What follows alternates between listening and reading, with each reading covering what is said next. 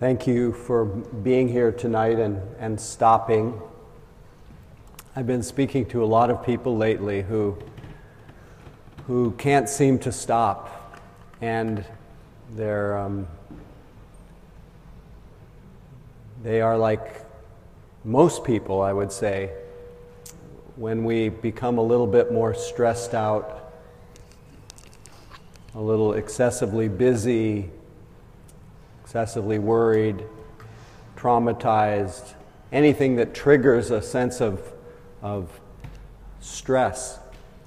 Uh, what, what would really be a beautiful thing is to let our attention settle into our body, come into the simple reality of the present moment, to for a time stop looking ahead and stop looking back, to really just heal by sitting right in the middle, touching life right where it touches you.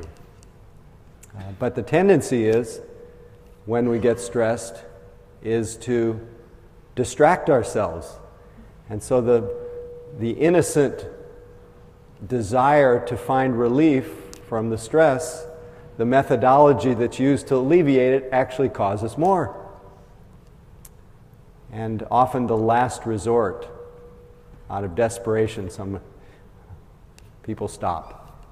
So the fact that you're stopping and no one had to twist your arm already uh, expresses the, or at least to me, uh, shows that you know that, that peace is not to be found through uh, distraction, through toppling forward into the fantasies of what's next and associating your well being with how things turn out, but it's to be found in the very, could say, awareness through which you're perceiving in this moment by simply being aware and letting that be more continuous.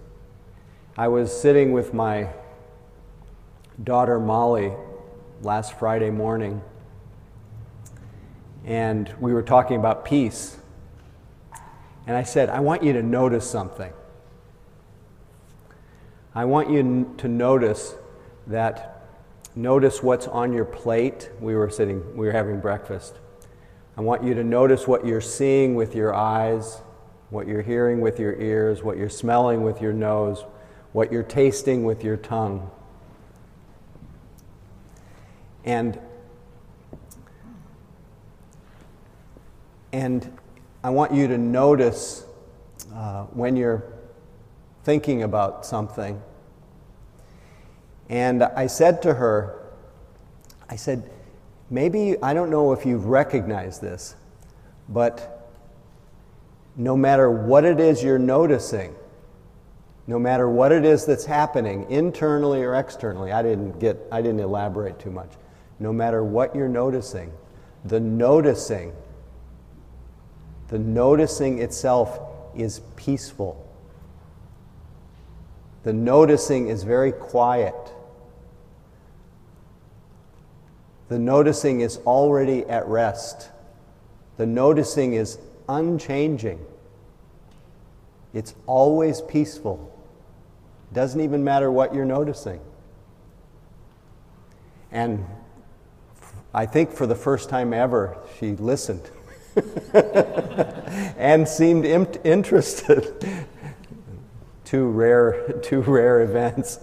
Because I, I, I have to say, I've not been busy being a, a guru, you know, with her. It doesn't work. But I, I felt very compelled, and she really listened, and she, she, she, in that moment, tuned in to the peace of knowing, of noticing. What some call the natural great peace and ease that is the natural peace and ease of our own mind. Now, how often do we look to the very awareness through which we're perceiving for peace. It's the last resort, it's the last refuge. That's why it's called an open secret. It's right there, but nobody's paying attention to it. No one's recognizing it. Not no one, of, course there are. But this is what this is what in some way regardless of the situation in your life, in the world, this peace is available to you. And it really depends on where you put your attention. So, of course, on, if you, you will, you may sense this peace just naturally begin to dawn when you come and come to a Tuesday night and other people are supporting you to be quiet and, and we're not flapping our arms a lot. We're sitting. And it's very easy to attribute it to the place, to the, to the good company. All those things are helpful. But what's really happening is you are aligning with, you are steady, strengthening, you are getting used to that in you which is always peaceful. And when your attention is in the same, when you are knowing that you're noticing, your body loves it and it starts to relax, saying, Oh, yes, you're finally realizing that the peace and ease that you're searching for is right here and you've left me, the body saying, you've so, for so long you've left me in a state of suspended happiness. You've left me in a state of frozenness, eh, holding out until things quiet down or the world gets better. And now you're finally saying, no, there's no postponement here. You're just going to find peace with whatever's happening by just being attentive to the reality of the present moment. Now, I didn't say any of this to Molly, but she did tune into the fact that every moment of noticing, the noticing is not affected by whatever it's noticing. It's always peaceful, it's always quiet. So, whatever you're noticing right now as you're sitting here, notice that you're noticing. And notice that that noticing is silent. Notice the way your body reacts when you're simply knowing, just simply noticing.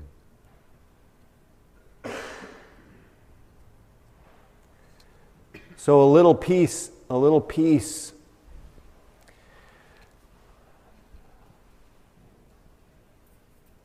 a little attention, peace meeting our body begins a process of harmonizing.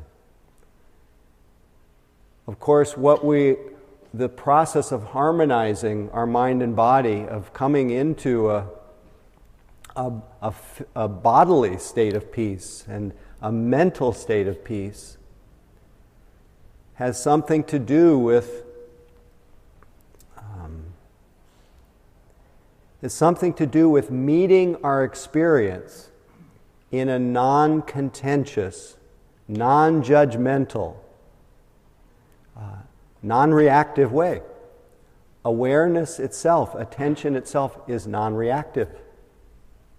Attention itself is not pushing anything away, it's not trying to make anything happen, it's just meeting our experience with a quality of, of openness and acceptance, of clearly comprehending, doing nothing but clearly comprehending what we're experiencing.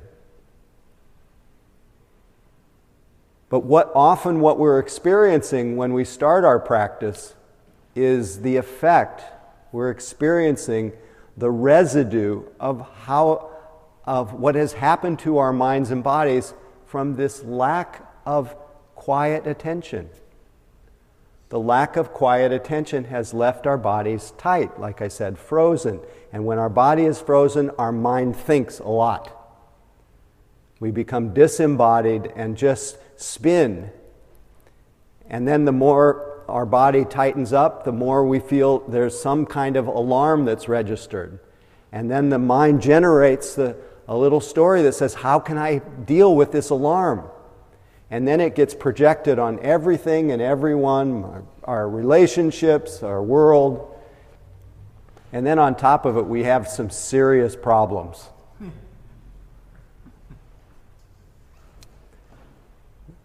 I mean, just beyond the beyond. Yet, if we want to be able to deal with the what we see is intolerance, what we see is injustice, what we see is everything that is just so hard to bear on the external. How the heck can we do that if we can't even bear our own moment to moment experience? If we can't love the very experience that we're having now, how could we how can we accommodate? How can we as I, I titled the retreat, Love in the Time of Intolerance. How can we have affection and love and kindness when we are so frozen and so reactive to our own experience and running from silence instead of attending to it? Instead of being silent, being open. So, coming to a uh, Tuesday night is one part of learning how to have our attention in the same location as our body, learn to, learning to, with the support of others, it's such a blessing to, to uh, get to know again, get used to the, that quality of quiet presence, quiet awareness to feel the effects that that has on your, on your mind and your body. But it can't just be Tuesday night, it has to be a regular thing. It has to be something that you remember follows you nearer than your breath everywhere you go, that same quiet. And we have this marvelous opportunity wherever you go, there you are. You have a mind and body that are, are crying out for your attention to at least develop some resilience, some balance, some openness, some kindness to your own experience. So, as the Buddha recommended, that if you could scan the world in all directions, not find anyone more deserving of loving kindness than oneself, first things first, Are you meeting, you know, are you meeting your experience with openness and kindness? Are you meeting your experience with, with a, a, a demand that things be different than the way they are internally, your body, your mind? Are you meeting your experience with resistance, aversion?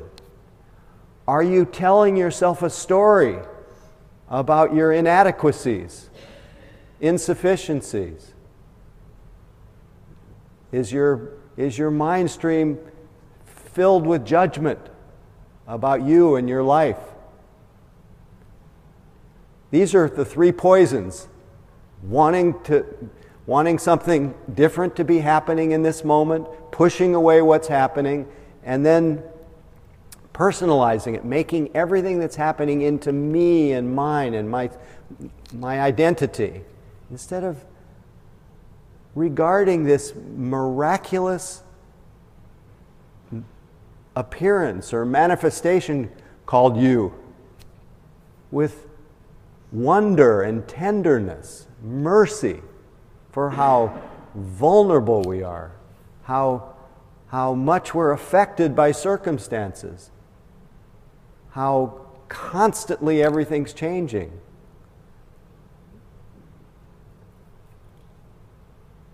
We have to be able to learn how to care for ourselves in order to, care for the world without losing our balance, without having our caring turn into despair or rage or, or hatred. We have to have some kind of wholeness I don't think you have to be completely whole before you can be of benefit. we should be of benefit, that also helps us be whole, is by, by generating goodwill and, and generosity and service, everything, all the wonderful things that people are doing here in their own ways and you know, doing as a Sangha, but everyone expresses that in their own way.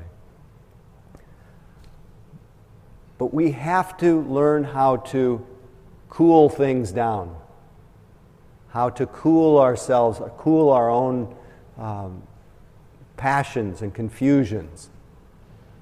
When I say passions, I don't mean our passion for our creativity, our caring.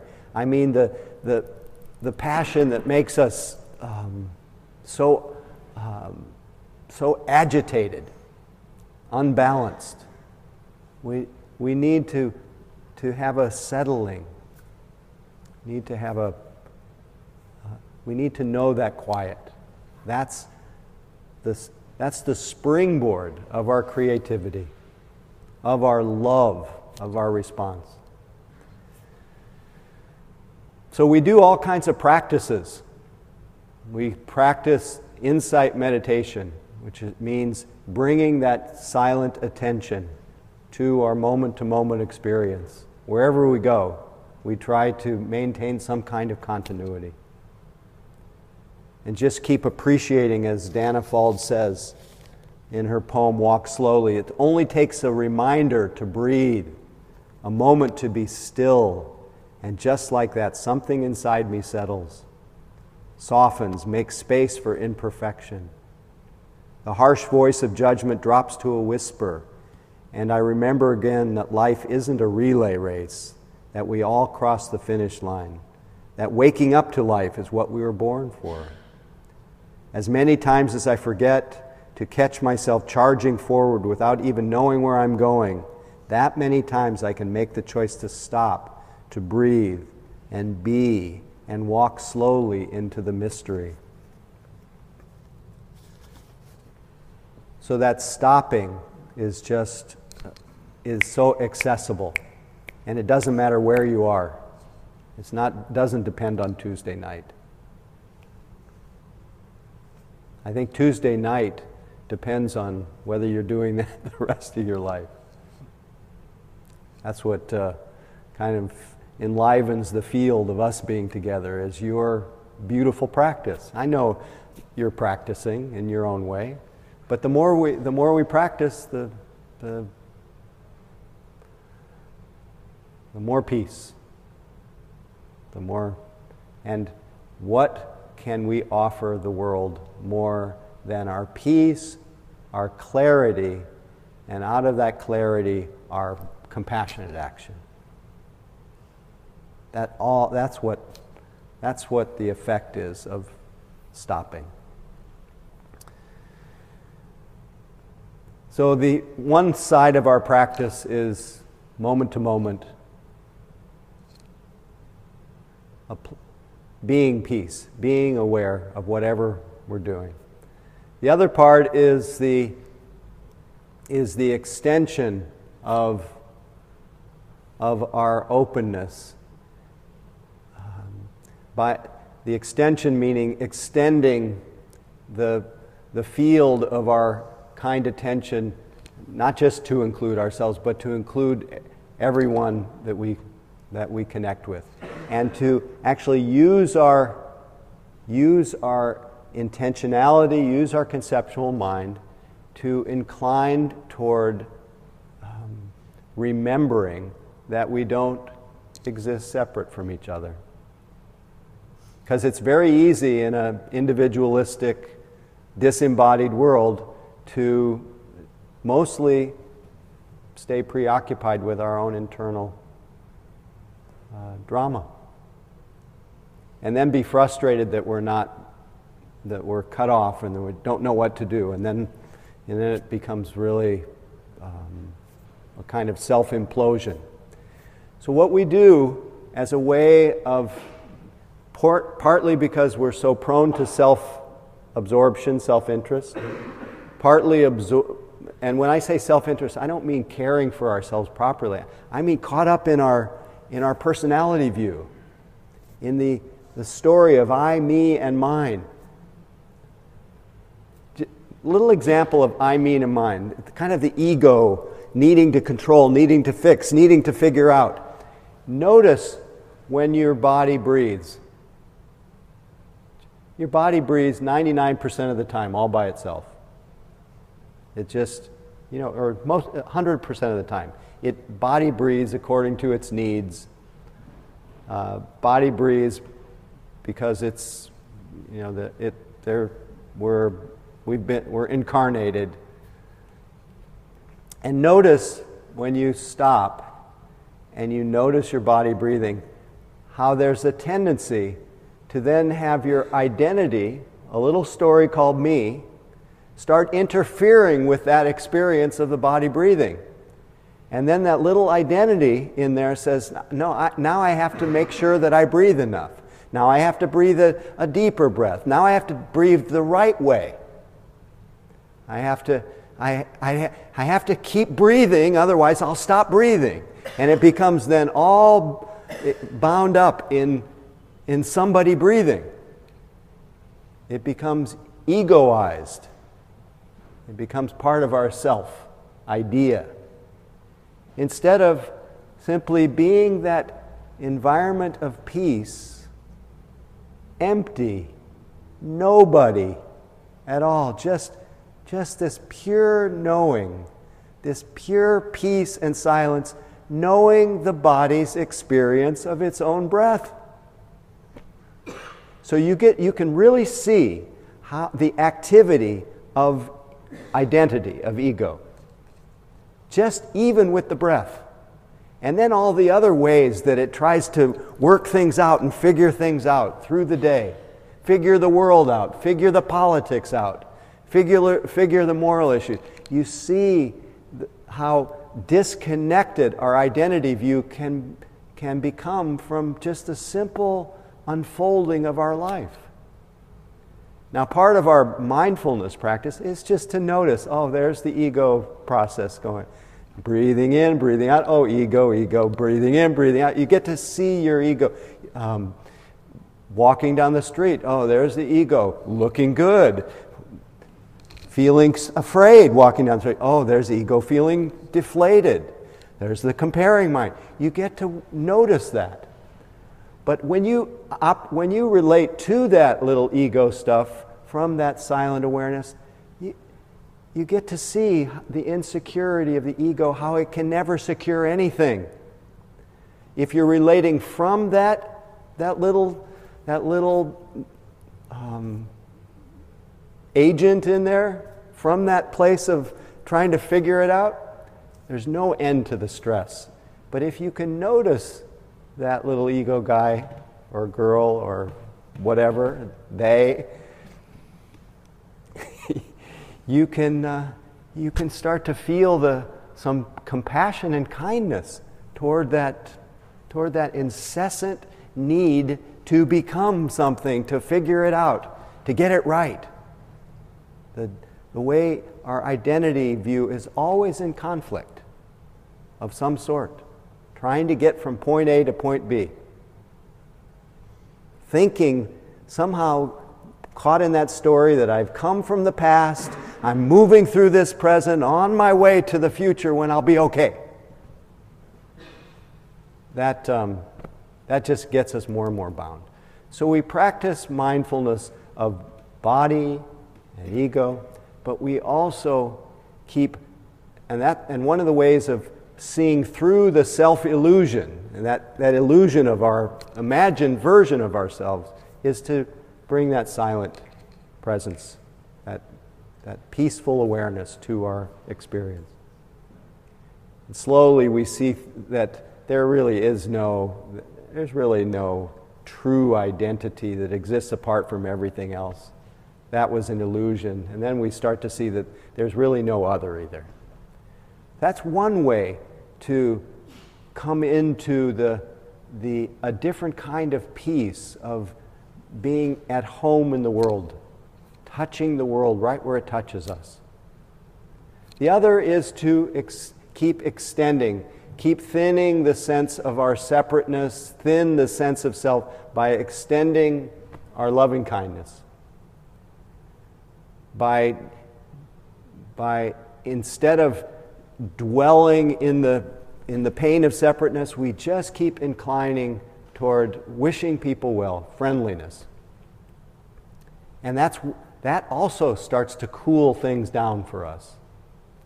The reason I'm using this expression of cool things down is because I, I wanted to read tonight a passage from that many of you over the years, if you've sat here, have heard uh, an interview with a fellow, a Tibetan Lama, a teacher named Pema Jones, who at the time of this interview was a 13 year old uh, Tibetan Lama or teacher. Uh, and his, um, his main practice, which I will read to you about, is, is a Tibetan practice called Tonglen, which is learning how to cool things down. So I'm going to read it to you now. And this is, this is the Tibetan version of, of breathing in difficulties, breathing out loving kindness. Uh oh, somebody's late.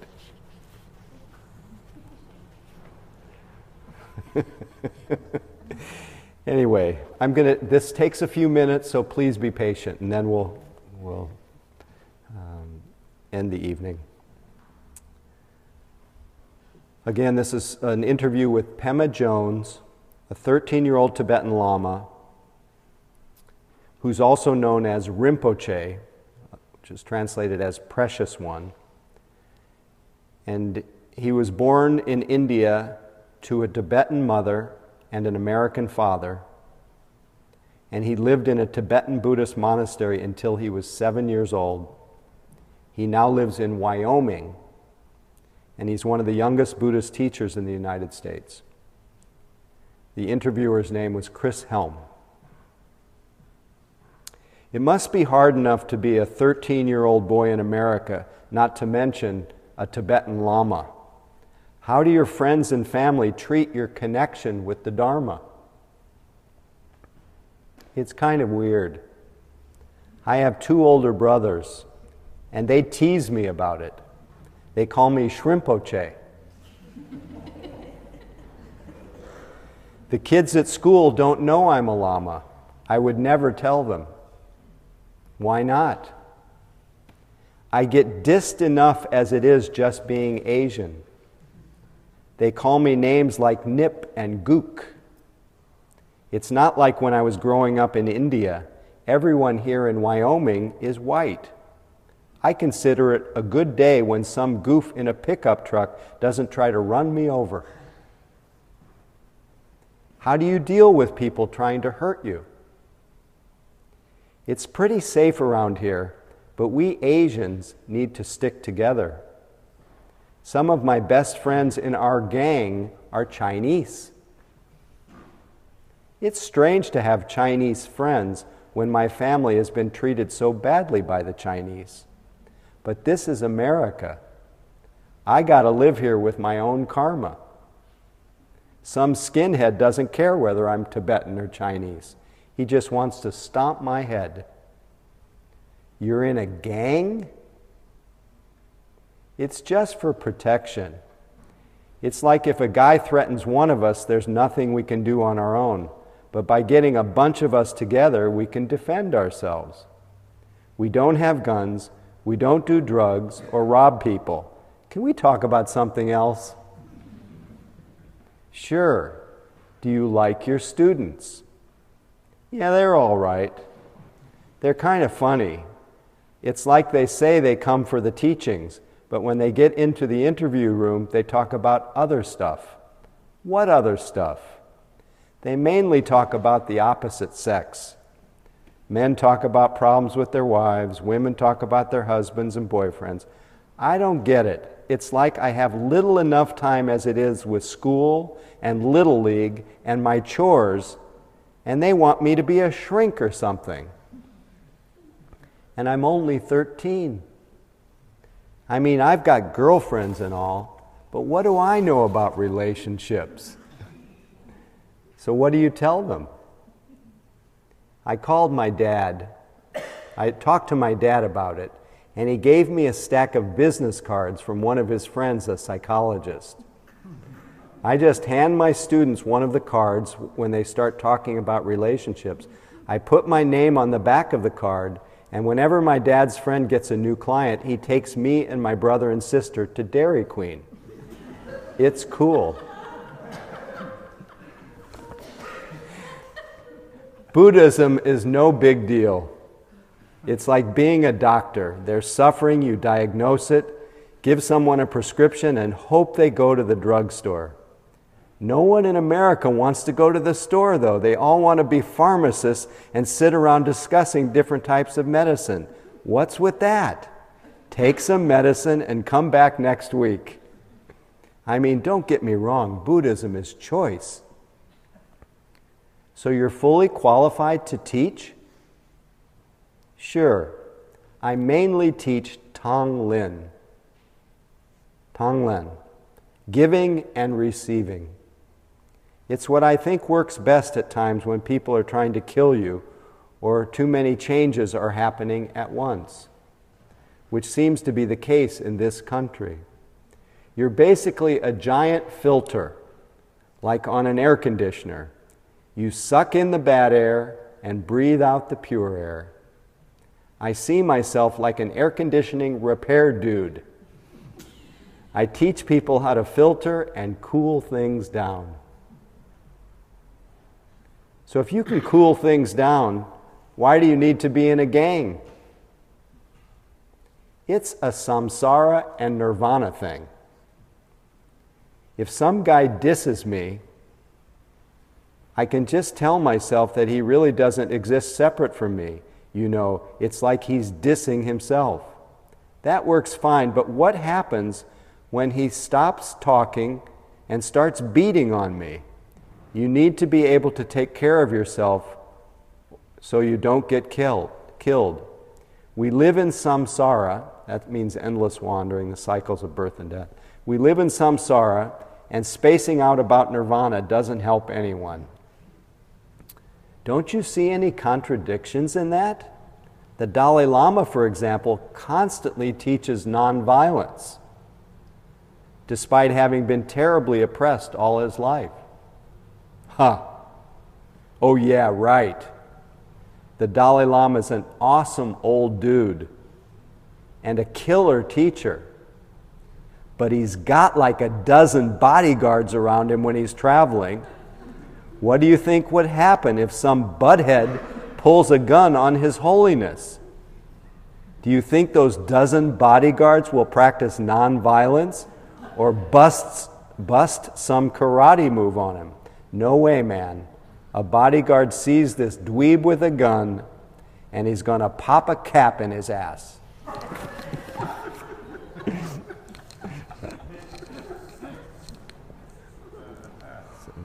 So partly I read that for the for the air conditioner repair dude. You know, our version of it is metta, is you know, breathing in the truth of what we're experiencing, breathing out goodwill, wishing ourselves, wishing others, and extending ourselves to where we when we meet others, we in pain, we feel that that joining, that that quivering of our heart in compassion. When we meet joy, we join with others in their joy, in the altruistic joy, when we, we just keep extending until there's no one that's left out of our heart. And with a wide, boundless heart, we feel this sense of, yes, I, can, I, I have room for everyone. And we feel so, this depth of equanimity. That is really a matter of what we do, whether we filter things cool things down or whether we just keep building up our ill will and reactivity. And I know everybody here wants to be at peace, but it it really depends on what kind of seed you're planting. Every moment is a is an open field of creative possibility. What are you going to what seed will you plant? A little breathing in the the difficulties of life, breathing out the the purity and the love, or breathing in the difficulties and then spinning out all day about how terrible it is. Touching into the beauty of the living present that's the peace of the living present, even in the midst of intense difficulty, or running around like a, a chicken with their head cut off, in a state of confusion, in a state of ill will, or getting so depressed that, we, that we're not able to, to, um, to plant that seed for everyone of peace. So, anyway, that's my invitation to um, both be realistic about the world, as this passage so beautifully expresses. Life is messy, but what we do with our minds and bodies every moment can really determine our sense of well being and the well being of others.